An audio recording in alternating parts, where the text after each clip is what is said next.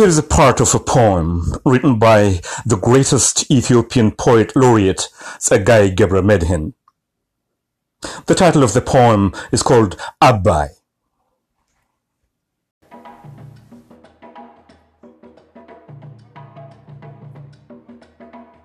My name is Africa.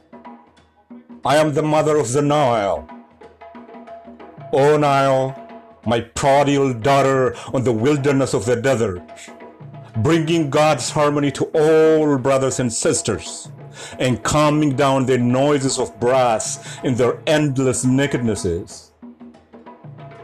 O Nile, your music that restore the rhythm of existence into the awkward stampeding of these Middle Eastern blindnesses.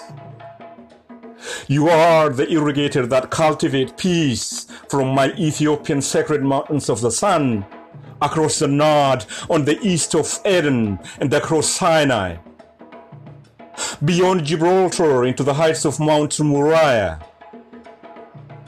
O Nile, my chosen sacrifice for universal peace offering, upon whose gift the heritages of Meroe and Egypt still survive for the benefit of our lone world.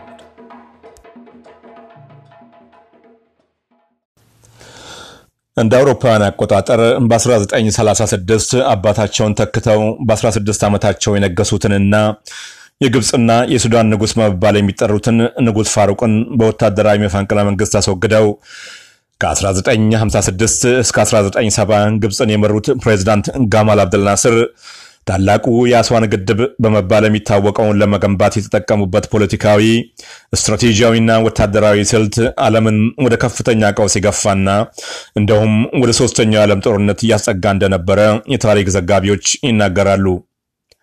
በወቅቱ ቀዝቃዛው ጦርነት በእጅጉ የጦዘበትና በአሜሪካ የሚመራው የምዕራቡ ጎራና በሶቪየት ህብረት የበላይነት ስር የተሰለፈው አምባ በእጅጉ የተፋጠጡ መሆናቸውን የተገነዘቡት ፕሬዚዳንት ጋማል አብደልናስር ይህንን ውጥረት ለሀገራቸው ይጠቅማል በሚል ያሰሉበት መንገድ አደገኛ ብቻ ሳይሆን አንድ ዓመት የፈጀ ጦርነትም ቀስቅሶ ነበር።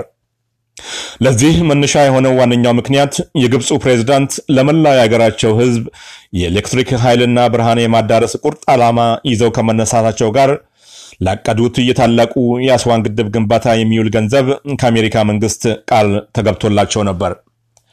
አሜሪካ የግድቡን ግንባታ በገንዘብ ለመደገፍ የፈቀደችበት አንዱና ዋነኛው ምክንያትም በሰሜን አፍሪካና በመካከለኛው ምስራቅ አገሮች የሶቪየቶችን መስፋፋት ለመግታት በሚል ነበር።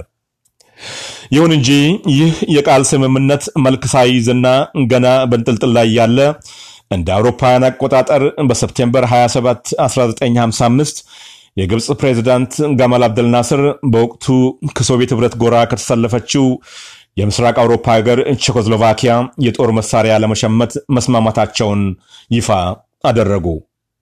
ከዚህም በተጨማሪ ግብፅ ለኮሚኒስት ቻይና እውቅና መስጠቷንም አሳወቀች።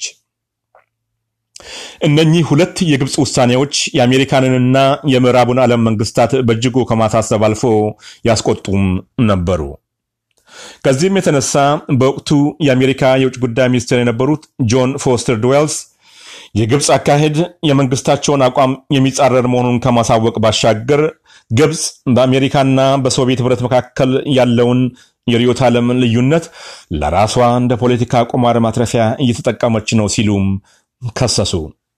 ከዚህም በመነሳት እንደ አውሮፓውያን አቆጣጠር በ July 19 1956 የአሜሪካ የውጭ ጉዳይ ሚኒስትር አገራቸው ለአስዋን ግድብ ግንባታ ቃል የገባቸውን ገንዘብ እንደማትሰጥ አስታወቁ። የአሜሪካ መንግስት ይህንን ይፋ ባደረገ ከአንድ ሳምንት በኋላም የግብፁ ፕሬዚዳንት ጋማል አብደልናስር ለ96 ዓመታት እንግሊዝና ፈረንሳይ በጥምረት ያስተዳድሩት የነበረውን የስዌዝ ካናል በመውረስ የግብፅ ንብረት አደረጉት። ይህንንም ተከትሎ ከተወረሰው የስዌዝ ካናል የሚሰበሰበው ገቢ ለአስዋን ግድብ ግንባታ እንደሚውልም ተናገሩ። ይህ ቅጽበታዊ ያልተጠበቀው የፕሬዝደንት ጋማል አብደልናስር እርምጃ እንግሊዝና ፈረንሳይን በእጅጉ አስቆጣ። ፈረንሳይ ቀድሞውንም ቢሆን ግብፅ በአልጄሪያ የሚንቀሳቀሱ ጸረ የፈረንሳይ ቅኝ ግዛት የሆኑ የነፃነት ታጋዮችን ትደግፋለች በሚል ስትከስ የቆየች ስትሆን የግብፅ የካናሉን የመውረስ እርምጃ ለወታደራዊ በቀል መልካም አጋጣሚ ፈጠረላት። በይፋ ከተመሰረተች ስምንት ዓመት የሆናት እስራኤል ደግሞ እንዲህ አይነቱን አጋጣሚ ትጠብቅ ስለነበረ በአጭር ጊዜ ውስጥ ኃይላቸውን በማቀናጀት እንግሊዝ፣ ፈረንሳይና እስራኤል በግብፅ ላይ የሶስትዮሽ ጥምር ወታደራዊ ዘመቻ ከፈቱ። በዚህ የሶስትዮሽ ወታደራዊ ዘመቻ ክፉኛ የተቆጡት የወቅቱ የሶቪየት ህብረት ፕሬዚዳንት ኒኪታ ሰርጌይቪች ክሩስቼቭ የኒውክሌር መሳሪያ ተጠቅመው ሶስቱን አገሮች እንደሚያጠቁም ዛቱ። ይህም ዛቻ በወቅቱ በቀዝቃዛ ጦርነት የተፋጠጡትን የምዕራብና የምስራቅን ጎራ ወደ ከፍተኛ ጥፋት ያደርሳል የሚል ስጋት ፈጠረ። ምንም እንኳ ውጥረቱ ወደ ዓለም አቀፋዊ ጦርነት ያመራ ባይሆንም በጦርነቱ በተሳተፉት አራት አገሮች ላይ በተለይም በግብፅ ላይ ከፍተኛ የህይወት መጥፋትንና ንብረት ማውደምን ያስከተለ እንደነበረ ይታወቃል።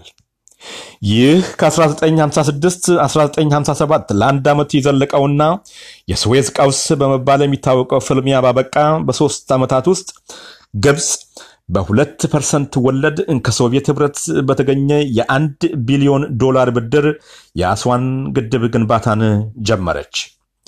በተጀመረ በ11 ዓመቱ ግድቡ ሲጠናቀቅ የወቅቱ የሶቪየት ህብረት መሪ የነበሩት ኒኮላይ ፓድጎርኒና ፕሬዚዳንት አንዋር ሳዳት ተገኝተው መርቀው ነበር።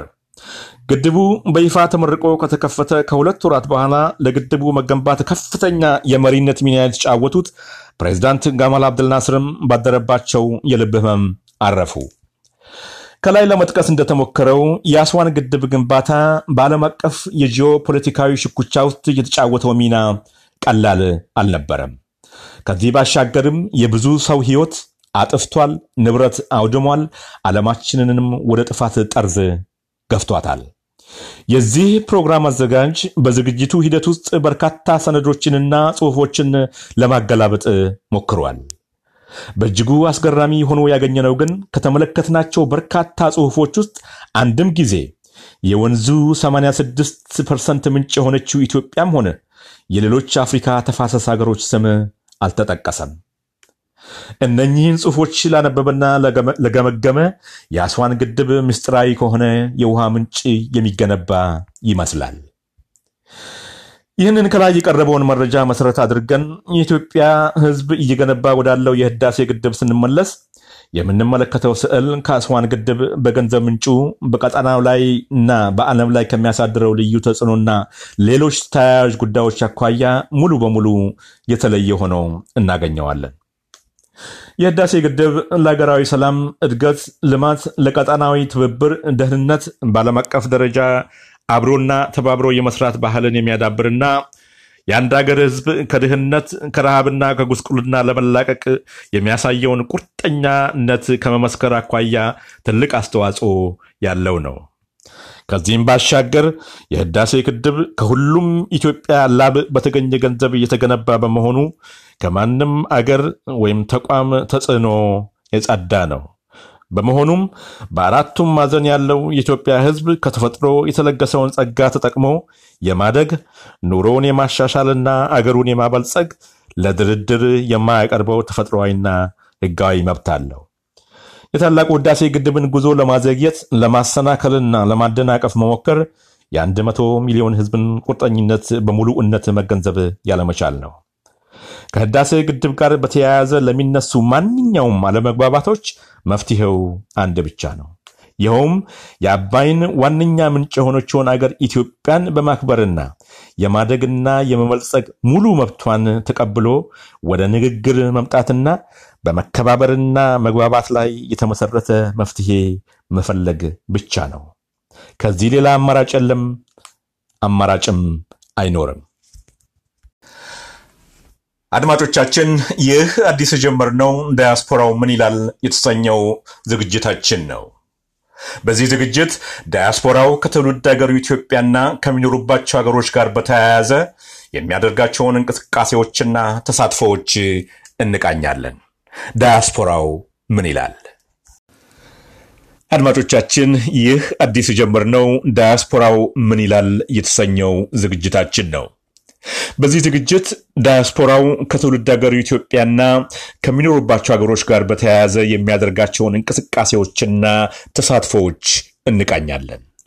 ዳያስፖራው ምን ይላል? የዛሬው ዳያስፖራው ምን ይላል ዝግጅታችን ትኩረት የህዳሴ ግድብ የዳያስፖራው ተሳትፎና የውጭ ሀገራት ተጽዕኖ የሚል ሲሆን በዚህ ጉዳይ ላይም የስራ ልምዳቸውንና እውቀታቸውን መሰረት በማድረግ ለምናነሳቸው አንዳንድ ጥያቄዎች መልስ እንዲሰጡን ሁለት እንግዶችን ጋብዘናል። ወይዘሮ አስቴር አስገዶም ያጠኑት environmental science ሲሆን ልዩ ትኩረታቸው በስዊድንና በዓለም አቀፍ ደረጃ ላይ ባሉት የ environmental ህጎች ላይ ያተኮረ ሲሆን የሚያገለግሉትም በዚህ ሙያ ነው። ወይዘሮ አስቴር አስገዶምን ያገኘናቸው በሚኖሩበት በስዊድን ሁለተኛዋ ከተማ በጎትንበርግ ነው። ዶክተር ጌቱ ቢፍቱ የ25 ዓመት ልምድ ያላቸው የውሃ ሀብት ኢንጂነር ሲሆኑ የውሃ ሀብት ልማት የቴክኒክና የስትራቴጂ ባለሙያም ናቸው። ከዚህ በተጨማሪም ከምህንድስና ጋር የተያያዙ የግድብ ደህንነት፣ የአየር ጸባይ ለውጥና የተለያዩ ፕሮጀክቶች በአየር ጸባይ ላይ ሊያደርሱ የሚችሉትን ተጽዕኖ በመገምገም በመረጃ የተደገፉ ትንበያዎችን ያቀርባሉ። ዶክተር ጌቱ በአሁኑ ወቅት በካናዳ ምዕራባዊ ግዛት በአልበርታ ከፍተኛ የውሃ ሀብት ኢንጂነር በመሆን ይሰራሉ። ዶክተር ጌቱ ቢፍቱን ያገኘናቸው በሚኖሩበት በካልጋሪ ከተማ ነው። ከዕለቱ እንግዶቻችን ጋር ወዳደረግነው ውይይት አስዋንና ህዳሴ በሚለው አጭር አተታ እንሸጋገራለን። አድማጮቻችን ዝግጅታችንን የምናጠቃልለው ጥላሁን ገሰሰ መንገድሽን የዘጋ በቅናት ተውጦ ጸጸት ያንገብግበው ይኑር ተበጥብጦ እያለ በሚያንጎራጉረው ዜማ ይሆናል። አብራችሁን ስለቆያችሁ እያመሰገንኩ የምሰናበታችሁ የፕሮግራሙ ዋና አዘጋጅ ድጋፌ ደባልቄ ነኝ። በያላችሁበት ሰላም አይለያችሁ። ይህ የሰላም መድረክ ኢትዮጵያ ነው። ከእንግዶቻችን ጋር ያደረግነው ውይይት ክፍል ሁለት ከዚህ ሙዚቃ በኋላ ይቀርባል።